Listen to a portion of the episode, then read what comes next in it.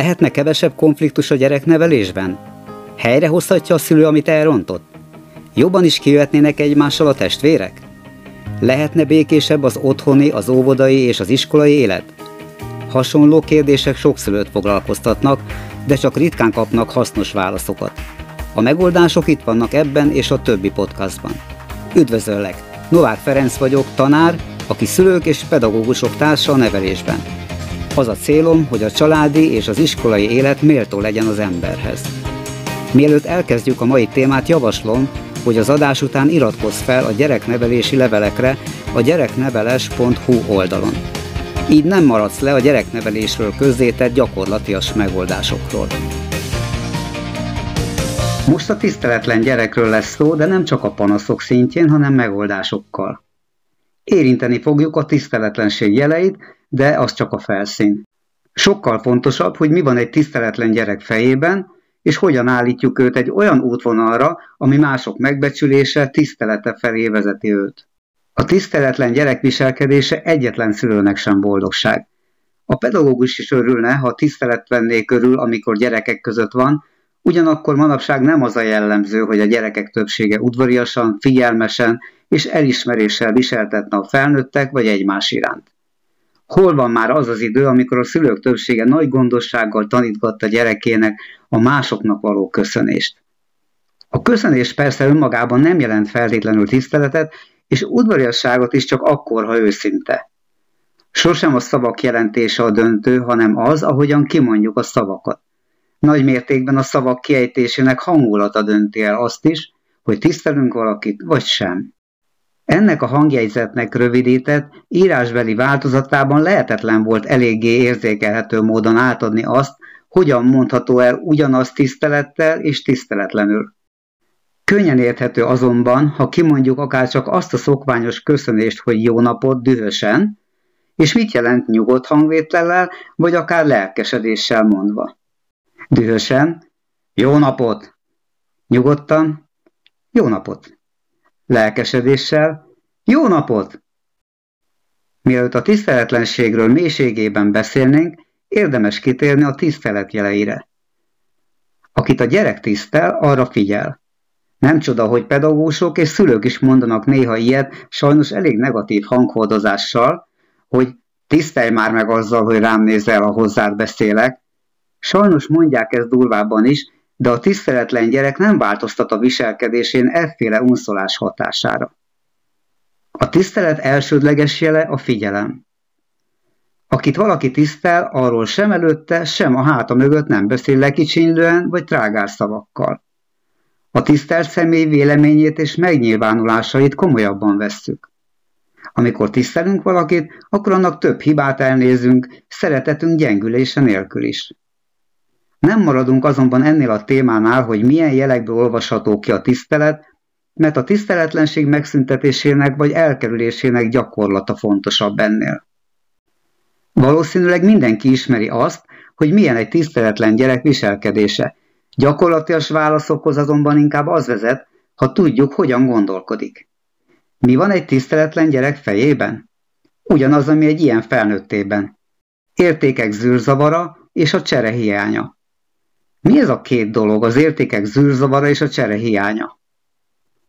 Az értékek zűrzavarán azt értjük, hogy nem tudja megkülönböztetni mi értékes és mi nem. Nem érti az ezek között létező fokozatokat és árnyalatokat. Sem a jó állapotú hasznos vagy szép tárgyak értékével nincsen tisztában, sem a kedves, jóra való gyerekekével és felnőttekével, ideértve a szüleit és a pedagógusokat is. A felnőttek gyakran meglepődnek azon, hogy a tiszteletlen gyerek magára haragítja azokat is, akik a segítségére lehetnének, pedig ez csak azt jelenti, hogy még a saját valós érdekeivel sincsen tisztában. Az értékek zűrzavarával összefügg a cserehiánya. Arról a cseréről van szó, amit megtalálsz bármilyen egymással harmonikus viszonyban lévő emberi közösség tagjai között, akkor is, ha ketten vannak, és akkor is, ha igen sokan. Egy jó közösségben mindenki hozzátesz valamit a csoport életéhez. Ha a gyerek túl sokat kap egyoldalúan, ő pedig nem járul hozzá elegendő segítséggel a család életéhez, akkor nem jut megfelelő mértékű cserét. Ez az a helyzet, amikor a szülők mindent megtesznek a szemük fényéért, a gyerekért, azután úgy érzik, hogy az a hálátlan semmibe veszi az ő fáradozásukat, és végül őket magukat is. A csere hiánya a gyereknevelésben azt jelenti, hogy a gyerek nem tesz eleget másokért. Ez nem mindig a családon belül válik látványossá. Lehet, hogy otthon erőteljesebb szülői megnyilvánulásoktól tartva megembereli magát, de az iskolában vagy az óvodában már látszanak rajta annak jelei, hogy túlságosan kiszolgálják. Amikor ugyanis hosszabb ideig nem nyújt eleget viszonzásul azok számára, akik értetesznek, akkor elkezdi őket kevésbé becsülni, tisztelni. Ha nagyon ki akarnánk sarkítani, akkor mondhatnánk, hogy úgy tekint rájuk, mint szolgákra, és úgy is viselkedik majd velük, mintha a történelmi Egyiptomban lenne. Bár őszintén szólva ez egy csúnya és alaptalan általánosítás a részemről, már ami az egyiptomi nemességet illeti. A tiszteletlen viselkedés tehát egy lehetséges végeredménye az elkényeztetésnek. Lehet más következménye is, de most erről beszélünk. Amikor a gyerek mindent megkap, de ő alig vagy egyáltalán nem tesz cserébe semmit, akkor értéktelenné válhatnak számára azok a személyek, akik sokat tesznek érte. Hasonlít ez valamelyest ahhoz, mint amikor a gyerek nem becsüli a játékait, mert könnyen kapja azokat. Mindez nem jelenti azt, hogy csak elkényeztetett gyerekek válnának tiszteletlenné. A csere hiányának van ugyanis egy másik speciális esete, amikor a gyerekkel senki sem törődik igazán. Ekkor fordított a helyzet, a környezet nem nyújt eleget a gyerek számára. Ilyen családban a gyerek talán kezdetben még alapvetően készséges, kedves, segítőkész, de mivel azt tapasztalja, hogy ezt mások nem viszonozzák, ezért ő is abba hagyja a másoknak nyújtott segítséget, nem lesz már természetes a számára, hogy cserét nyújtson. Nem a csere hiánya vagy aránytalansága az egyetlen ok az értékek zűrzavara mögött, de gyakorisága miatt fontosnak tartottam kiemelni. Az, ahogyan másokkal bánunk, javarészt nem velünk született, hanem főleg kisgyermekkorban létrejött viselkedés, ami szorosan összefügg azzal, ahogyan magunkról és másokról vélekedünk. A másokat és a gyermekét is megbecsülő, vele jól bánó szülőnek is lehet tiszteletlen a gyereke. De gyakori az is, hogy a gyereknek rossz minták állnak rendelkezésére személyiségfejlődése fontos szakaszaiban. Elsőre talán meglepőnek tűnhet, de az ilyen gyerek gyakran úgy válik azzá, hogy őt magát nem tisztelték. Mit jelent az, hogy tiszteljük a gyereket? Azt, hogy sem figyelmünk és megbecsülésünk mennyiségét, sem azt, hogy mennyire veszük komolyan az ő szavait, nem csökkentjük le azzal arányosan, amennyivel még kisebb az ő teste vagy fiatalabb a kora.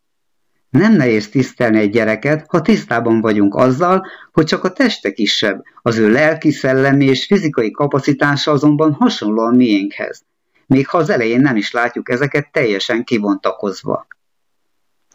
A gyerek a születése után nagyon elfoglalt a teste gyarapításával, a teste és a külvilág tárgyai megkülönböztetésének megismerésével, a teste mozgatásának fejlesztésével, és még nagyon sok más dologgal. Értelmi csillogásának megnyilvánulásai fokozatosan kezdenek csak kibontakozni, de ez nem adhat okot a szülő számára, hogy kisebbnek tekintse őt. Egyedül a teste kisebb, de ugye ismered a gyerekeket, hogy mekkora vágyuk van felnőni. A lényeg az, hogy a gyerek is tiszteletet érdemel, amit különösen kommunikációban meg kell kapnia. Nem szabad kinevetni azt, amit kitalál és komolyan mond, csak mert ő még kevesebbet ismer a világból, és emiatt nem tudja, hogy mekkora valaminek a realitása. Nem szabad elvágni a mondandóját csak azért, mert ő még csak gyerek. Nem szabad olyasmit érzékeltetni vele, hogy ahogyan ő látja a világot, az legfeljebb csak annyira fontos, amennyire ő még túl fiatal. Ahogyan egy idős embert sem kicsinyelünk le amiatt, hogy esetleg már kevésbé mozgékony a teste, vagy nehezebben érte a modern világ technikáit, úgy a gyerek sem érdemel kevesebb tiszteletet azért, mert még csak az elején van a teste fejlesztésének, elméje kibontakoztatásának és pozitív érzelmei kiteljesítésének. A tiszteletlenség további meglehetősen gyakori és hétköznapi okai az ismeretek hiánya, tanulatlanság és a gyakorlás hiánya. Ebben a vonatkozásban igen sokat tehet minden szülő és pedagógus a gyerekekért. A kultúra legszebb ismeretei és hagyományai sok választ tartalmaznak arra, hogyan bánhatunk tisztelettel másokkal, és arra is, hogy mi a tiszteletlenség. A gyerek, aki elegendő mesét, verset, mondókát tanul gyermekkorában, és később sem távolodik el a művészetektől, könnyebben tisztel másokat, mert jók az ismeretei.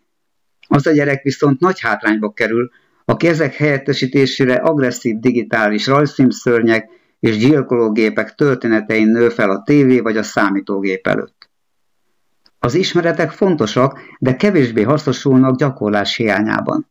Ezért a szülőnek és a pedagógusnak alapvető feladata a gyerekek közötti kommunikáció begyakorlása a kultúrának azon ismeretei felhasználásával, amelyeket az előbb érintettünk. Erre kiváló terep az óvoda, és az lehetne az iskola is, de nem a mai nyugati világ egyes országaiban létező formájában, ahol a lexikális adatmennyiség elveszi az időt az emberi együttműködés szabályainak bőséges megismerésétől és begyakorlásától. Álljunk meg egy szóra annál a gyereknél, aki csak néha tiszteletlen. Szerencsétlen dolog lenne tiszteletlennek tekinteni egy olyan gyereket, aki csak néha nem adja meg a kellő tiszteletet másoknak. A gyerek szertelensége, kevesebb korlátot ismerő és elismerő hozzáállása néha tiszteletlenségnek tűnhet, pedig ez a viselkedés nem szándékos és nem irányul senki ellen. Az ilyen figyelmetlenség, ami tinédzsereknél különösen gyakori, csak azt jelenti, hogy a gyerek felerősítette saját világát, amiben néha nem hatol be a külvilág zaja. Mit kezdjünk egy tiszteletlen gyerekkel? A tiszteletlen gyerek győzködéssel nem kezelhető, mert amit kedvesen mondasz neki, az általában farhány borsó. Mérgesen pedig miért mondanánk neki valamit, hiszen az csak abban a véleményében erősíteni őt, hogy mások értéktelenek. Hogyan teszünk tisztelettudóvá egy gyereket, aki már régóta tiszteletlen? Minél többet végbe viszel a következő, pontóba szedett felsorolásból, annál tisztelettudóbb lesz a gyerek.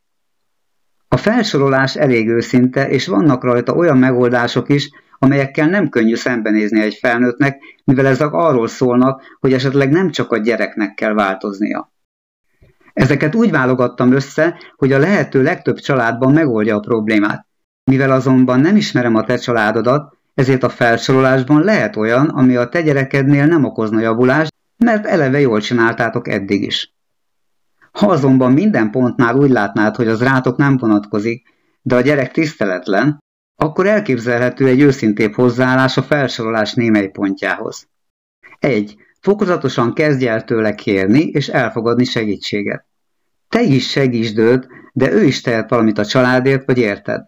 Lehetnének állandó feladata is. Ha magát értékesebbnek érzi majd, akkor tart téged és más felnőtteket is annak, és akkor a több tiszteletet. Ha azonban a gyerek nem segít, akkor ne győzköd erőteljesen, mert az is tiszteletlenség. Haladj vele kis lépésekben, hogy helyreálljon az az eredeti állapot, ami a kisgyermekeknél még megvan, miszerint alapvetően szeretnek segíteni. A második, hogy használj kedves szavakat, amikor kérsz valamit a gyerektől, hogy legyen előtte jó példa. Például használd azt, hogy légy szíves. Az ilyesmit ne csak a szavaiddal, hanem azok hangulatával is fejezd ki. Ne engedd meg magadnak, hogy bármilyen sietség miatt túl nyersek legyenek a gyerekhez intézett szavaid, kéréseid. Kivétel az, ahol a vészhelyzet, amikor a sietség és a kommunikáció drámaisága nagyon is összefüggenek egymással. A harmadik, ha a gyerek nem köszön, akkor te köszönj neki előre pontosan minden második alkalommal, reggel vagy amikor újra találkoztok. Egy idő múlva ő fogja kiegészíteni köszönéssel azokat a helyzeteket, amikor te nem teszed ezt előre. Köszönésed nyugodt hangulatú legyen, ne éreztess benne cinikusan az ő köszönésének hiányát. A negyedik. Amikor a gyerek csúnya szavakat használ, akkor ne erősítsd ezek jelentőségét azzal, hogy lehódod érte a gyereket, hanem vagy ne adj ennek figyelmet, vagy van ennél egy még jobb megoldás, amit megtehetsz. Néha kérdez tőle valami ilyesmit. És az mit jelent, amit mondtál?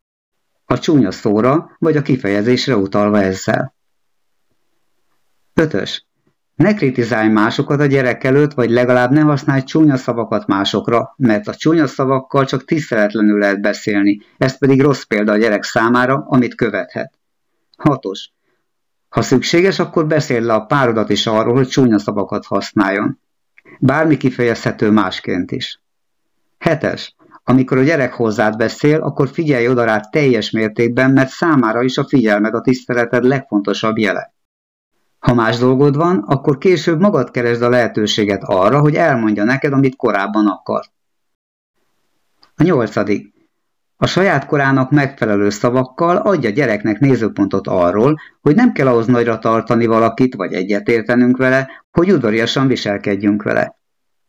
Kilencedik.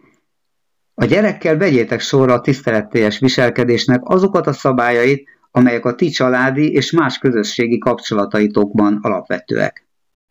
Ezt az utóbbit a legtöbb szülő megteszi a gyerekkel, és csak azért nem szokott használni, mert nem elég szavakban elmondani, hanem le is kell játszani. Fogjatok kis játékemberkéket vagy állatfigurákat, és azokkal játszátok le, hogy például mit tehet a gyerek, ha egy felnőttel egyszerre ér oda egy ajtóhoz. Hasonló módon többféle helyzetet begyakorolhattok. Figurák nélkül pedig szerepjátékkal erősíthettek meg gyakori esetekre vonatkozó kívánatos viselkedést. Alapvető tétel a nevelésben, hogy a gyakorlást nem helyettesíti az, hogy lyukat beszélünk a gyerek hasába. A tisztelet nem erőltethető rá senkire, de az okainak megszüntetésére koncentrálva nem tart sokáig eredményt elérni. Hat éves kor alatt, két-három hét, hat és tíz éves kor között négy-öt hét alatt elérhető, érezhető változás. Az előbbi felsorolás az okok kezelésére összpontosított. Ha a gyerekeddel az a helyzet, hogy általában tisztelettudó, és csak egyetlen egy emberrel nem az, akkor a gyereknevelés.hu oldalon keresztül töltsd le a letöltés menüből a technikát az ilyen helyzet kezelésére. Ha még vagy már nem található meg ott, akkor kérd el a kapcsolatmenün keresztül vagy e-mailben. Azt kívánom neked, hogy tapasztald meg, milyen egy tiszteletteljes gyerek közelségében lenni. Remélem, hogy a ma elhangzottakkal hozzájárultam ehhez. Novák Ferencet hallottad. Ha szeretnél továbbra is kapcsolatban maradni a gyereknevelés működő eszközeivel, akkor iratkozz fel a Gyereknevelés podcast csatornámra. A gyereknevelési leveleket is megkaphatod rendszeresen. Ezek olyan írásokat is tartalmaznak, amelyek nem találhatók meg az interneten. A levelekre a gyerekneveles.hu oldalon iratkozhatsz fel, és ott írhatsz is közvetlenül nekem. Viszont hallásra a következő adásban.